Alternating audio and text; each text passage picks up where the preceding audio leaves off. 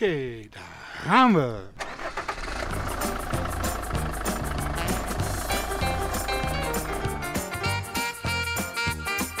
Je hebt grote dromen en besluit ze te gaan waarmaken. Dan is daar het moment van de waarheid. Het gaat echt gebeuren. In Hit the Road Jack volgt radio-orkaan Jack Wink. Hij verkocht zijn huis en kocht een camper. Nu gaat hij reizen en wij reizen met hem mee.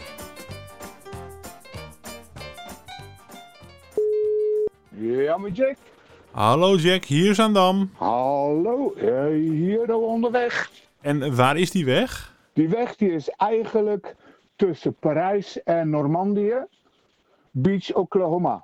Hmm, waar de geallieerden eerste voet aan wal hebben gezet in die omgeving. Precies, en ik zit nu in Bosquet in de buurt bij een tankstation. Je bent uh, eind december vertrokken met je camper de wijde wereld in. Um, ja, waar ben je allemaal al geweest? Ik ben vanuit Nederland naar Bingen gegaan. En terwijl ik onderweg was, kreeg ik eigenlijk van een vriendin van mij een uitnodiging om oud en nieuw te vieren in Augsburg. Dus ik ben doorgereden naar Augsburg. Ben ik een kleine weekje geweest vanuit Bingen, had ik het volgende plan. Ik ga vanuit Duitsland in één keer door naar, of tenminste zo, een strakke lijn naar uh, Fatima in Portugal. Dan rustig omhoog en verschillende oud-collega's bezoeken. Dat is ook redelijk goed gebeurd. Alleen heb ik in Frankrijk een temperatuurprobleempje gehad met de auto. En in Spanje een accuprobleempje gehad. Dus ik ben daar al vijf, zes dagen bezig geweest om door te gaan naar Fatima. Vanuit Fatima uh, ben ik twee dagen geweest. Ben ik naar Madrid geweest, heb ik mensen gezien. Ik ben in Barcelona, oftewel in Calafell geweest. Van daaruit ben ik naar de zee gegaan, heb ik een oud collega gezien. In Parijs heb ik een oud collega gezien, gisteravond eigenlijk. Via Versailles, Parijs, ben ik nu onderweg naar Normandië, naar deze Oma, Omaha Beach. Je hebt een hele lus gemaakt, hè? Kun je wel zeggen. Ik heb, ik heb een hele lus gemaakt, ja. Zo, indrukwekkend. Ja. En dat, dat in vier weken tijd. En heb je, hoeveel kilometer staan er al op de teller? Ik heb uh, volgens mij zevenduizend kilometer gereden. Voor de mensen die uh, nu de serie volgen, jij wilt een, uh, minimaal een jaar weg zijn. Op de weg, het kan ook eenzaam zijn natuurlijk. Uh, als je plekken zoekt om te overnachten, wat, wat voor plekken kom je dan terecht? Je kunt zeggen van, nou, ik ga op een camping staan. Dan ben je vaak off the road. Dat betekent, je zit al langs de snelweg. Ik rij graag langs de snelweg. Ik rij niet off the road of via dorpen. Ik ga via de tolwegen, snelwegen. Nou, als je dan naar een camping gaat, of uh, dan ben je een half uurtje minimaal onderweg. Maar je kunt dus naar een camping toe. Je kunt gaan naar een camperplek. Dat betekent dat een dorp of een stad heeft een parkeerterrein ingericht alleen voor campers. Daar kunnen campers staan. Soms is het, kost het niks. Soms vijf euro. Soms twee euro. Soms heb je stroom. Dat is net hoe dat aangepakt wordt. Bij een camping heb je altijd stroomwater, externe wc enzovoort. Je kan ook al bij een tankstation gaan staan tussen de vrachtauto's. Dat is heel veilig eigenlijk. Want er staan allemaal vrachtauto's. Soms staan er dertig, soms staan er zestig. En die vrachtwagenchauffeurs die, die eten volgens mij de hele dag gehaktstaven. Hoeveel gehaktstaven heb jij al gehad? Dat durf ik je niet te zeggen, maar ik had er geen eentje, nee. Oh, niet? Oké, okay, nee, ja, dat is even een cliché ontkracht natuurlijk. Uh, wat dus ook ja, niet uh, blijkt. Spijt me, nee. Ja. Ja, ja, ja, ja. Er is wel veel pakket onderweg gegeten en uh, dergelijke. Dus ik zeg niet dat het altijd even gezond is onderweg. We bellen nu op maandagavond, eenendertig januari. We ja. hebben vandaag uh, in Nederland heel veel uh, schade gehad, ook van de storm Corrie. Zo heet ze, geloof ik. De storm mm-hmm. die vandaag oh. met code oranje over Nederland uh, jaagt. En ook uh, de rest van uh, Noordwest-Europa. Jij bent in Frankrijk. Mm-hmm. Wat heb je meegekregen van die storm? Ik was vanuit Parijs onderweg naar Normandië. En dat is een uurtje of vier rijden. Dat, dat, dat is een, een vrij korte rit, zeg maar. Tenminste, relatief gesproken. En ik heb wel halverwege meegekregen dat uh, er heel veel wind was, windstoten waren. Uh, volgens de weersapp was het ook een beetje alarmstaat. Ik ben dus halverwege het tankstation ben ik gestopt. Was voor mij in een camper niet meer te doen. Ik ga ervan uit dat het morgen wat rustiger wordt. Wat betere weersomstandigheden had je vast in, in Portugal. Je was in Fatima. Wat, wat is dat voor een plaats? Fatima is uh, tegenwoordig een bedevaartoord. In negentien zestien was daar voor het eerst volgens de verhalen een engel die zich openbaarde aan drie herderskinderen. En in mei, het jaar erop in negentien zeventien, zou Maria zich getoond hebben aan deze herderskinderen. Maria heeft zich daarna in totaal zes keer getoond. En op het eind schijnen er dertigduizend, veertigduizend mensen gekeken te hebben. Terwijl het regende met veel blubber en niemand was nat en niemand was beblubberd. De Rooms-Katholieke Kerk heeft dit opgepakt in negentien dertig. Heeft daar een bedevaartsoord van gemaakt. Mm. En in negentien vierenveertig een kerk neergebouwd.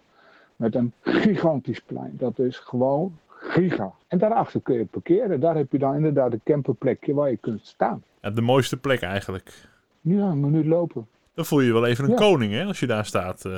Je voelt je eigen, nou, als je op dat plein staat, dan voel je je eigen heel klein. Want je kijkt omhoog, je hebt dan dat plein, dat plein gaat dan scheef omhoog. En, en voor je heb je dan zeg maar allemaal trappen omhoog gaande. Daar heb je dan een boog met allemaal bogen, ik kan niet anders beschrijven, met allemaal beelden erop. En de kerk is vrij smal met een hele hoge toren. Dus je kijkt eigenlijk, het is, het is gebouwd om te imponeren. En het imponeert ook. Maar je hebt dus uh, Fatima gezien, het is een prachtige stad. Nou, Barcelona, ja. uh, Madrid, dat zijn wat bekendere steden. En je bezoekt daar ja. oud-collega's, want je hebt vroeger bij een, ja. uh, een internationaal bedrijf gewerkt, hè? Het zijn uh, mensen waar ik uh, vrij intensief mee heb samengewerkt. En de gesprekken, dat ging gewoon gaan één op één weer door, weet je. Dat, dat, dat, dat, daar zat echt geen pauze tussen. Ja, op zoek naar, naar eten kom je natuurlijk op uh, bijzondere plekken ook, uh, ook terecht. Uh, wat, heb je leuke restaurants uh, getroffen of nog bijzondere plekken ontdekt? Ik, ik, ik spreek geen Spaans, dus dat wordt af en toe af, ja, zeg maar zoeken. Ik lees wel Spaans, maar ik begrijp er echt geen woord van. Dus ik heb geen woord wat op zo'n menu staat en foto's staan er ook nu. Dus ik ging op een gegeven moment uh, Ervas in. Ervas is een mooi dorp trouwens in de bergen. Ik denk van ja, hoe ga ik bestellen? Zij begrijpt mij niet, ik begrijp haar niet. Dus ik kan haar ook niet vragen van wat staat daar? Dus ik loop het restaurantje in en ik zie daar een tafel staan met drie borden. Dus ik kijk er aan en ik zeg dat bord wil ik hebben. En die kijkt me echt met twee ogen aan van joh, ik weet niet wat ik ermee moet. Dus ik loop die zaak uit, want ik wou buiten eten op het terrasje. Die pakt dat bord op en die zet het voor me neer. Ik zeg dankjewel, ik eet dit op, ik moet even privé. Dus ik loop langs die tafel en ik zie dat het personeelleders daarop zaten te eten. Dus ik heb het idee dat ik het eten van het personeel gegeten heb. Oh, dat is mooi, dat is mooi. Ik liep dus langs die tafel en ik zag die mensen eten. Maar ik moest zelf door, want ja, als er wat ingaat moet er ook weer wat uit. En waar ik achter kwam was dat er papier op was, toiletpapier. Ik dacht van ja, hoe ga ik dit regelen? Dus ik doe de deur open. Ik uh, van uh, hola, hola, hola, uh, papier, papier. En je kwam een beetje van de papiros, los papiros. Maar dat verstonden ze niet. Ja, zoiets. Waar, waar ja. kwamen ze mee, zei je? Wel... Keukenrol. Keukenrol, oh. Keukenrol. Nee, het, het, het, het, het, het werkt wel, toch? Het werkt. ja, ja. En hoe ging dat met, uh, met pech langs de weg? Want uh, dan moet je ook een garage in de buurt zoeken. En, uh, en dan ben je ook op een plek waar je niemand kent. Hoe, hoe, hoe gaat dat dan? Ik, uh, de eerste keer was uh, in Frankrijk. Ik uh, rijd langs de autosnelweg. En ik kreeg in de gaten dat uh, de temperatuurmeter die ging wat omhoog. De volgende morgen start ik de motor. En ik zie dat de temperatuur ja, niet gezakt is. Ik denk van dat klopt niet. Want op de tolwegen kan niet zomaar iemand jou helpen in Frankrijk. Dat wordt allemaal geregeld vanuit de gendarmerie. Goed, dus die man die komt eraan zitten met zijn takelwagen. En uh, ik laat hem zien, kijk die meter, die is veel te hoog. Ja, ja, ja, die is veel te hoog. Zeg, ja, goed, geen probleem. En uh, hij zegt, uh, doe de motorkap omhoog. Dus doe de motorkap omhoog. Hij doet de motorkap naar beneden, begint voor te bereiden dat hij gaat takelen. En ik zie dat die meter in één keer naar beneden is. Dus ik zeg, uh, die meter doet het weer. Hij kijkt, ja, ik snap er ook niks van. Nee, goed. Hij zegt, we gaan vijf kilometer rijden. Als de temperatuur te hoog wordt, ga je toeteren. Is goed. Achter me aangereden, door een hek heen. Naar zijn garage. Hij zegt, uh, het is twaalf uur. Pauze. Om twee uur ben jij de eerste. Oké, okay, zei zo. Dus om drie uur was ik de tweede. Ze duiken onder de motorkap. Hij en nog een monteur. Vijf minuten later gaat die klap naar beneden. Hij zegt, uh, los contactje. Het is weer geregeld. En dat had hij niet even om twaalf uur kunnen, kunnen bekijken? Nee. Schijnbaar niet, want het was een middageten. Ja. Het was lunchtijd. Ja, dan zouden we toch in Nederland uh, heel anders uh, tegenaan kijken. Hè? Ja, maar de Fransen houden van hun lunch, hè? Maar je wordt wel gedwongen om ook eventjes rust te nemen en niet alles zo ja. à la minuut te willen zoals we het in Nederland gewend zijn. Je moet op dat moment gewoon even pauze nemen. En relaxen. Je, je, je, je kan hoog springen, je kan laag springen, maar het is gebeurd.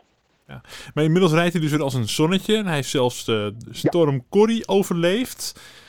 Ja. Dus uh, ik ben heel erg benieuwd, uh, volgende keer als ik jou bel, wat voor avonturen je dan hebt meegemaakt. Uh, waar gaat de reis nu naartoe? Ik ga nu eerst naar Normandië toe, naar die uh, beach. En uh, ik heb afspraken staan in februari. Dus ik ga vanaf hier terug naar Oorschot. Daar heb ik al aangevraagd voor een plekje voor de camper. Dan wordt de camper nagekeken. Tegen die tijd heeft hij ook negenduizend kilometer gereden. Dus de motor moet nagekeken worden. Oh ja, en ik krijg rijles in uh, hoe rijd ik met een camper. Dat, dat mag ook wel een keer dan. Uh, als je al tienduizend kilometer ja, ja. onderweg bent. Tja, maar het scheelt wel verzekeringpremie, dat moet ik zeggen. En ik moet zeggen dat met die, uh, toen ik die pech had, ja, die man die gaat uh, natuurlijk een, een prijs berekenen van ik heb je opgehaald. En dat is allemaal keurig netjes betaald door de verzekeringsmaatschappij. Eerste week maart ga ik uh, weer uh, groot rijden. Dan zijn we heel benieuwd. Dan uh, spreken we elkaar denk ik in maart weer. Om te kijken waar, waar dan de reis naartoe gaat. Hey Jack, dankjewel voor het uh, delen van je avonturen. En we horen je op de podcast van de Orkaan. Dag Edwin, tot de volgende keer.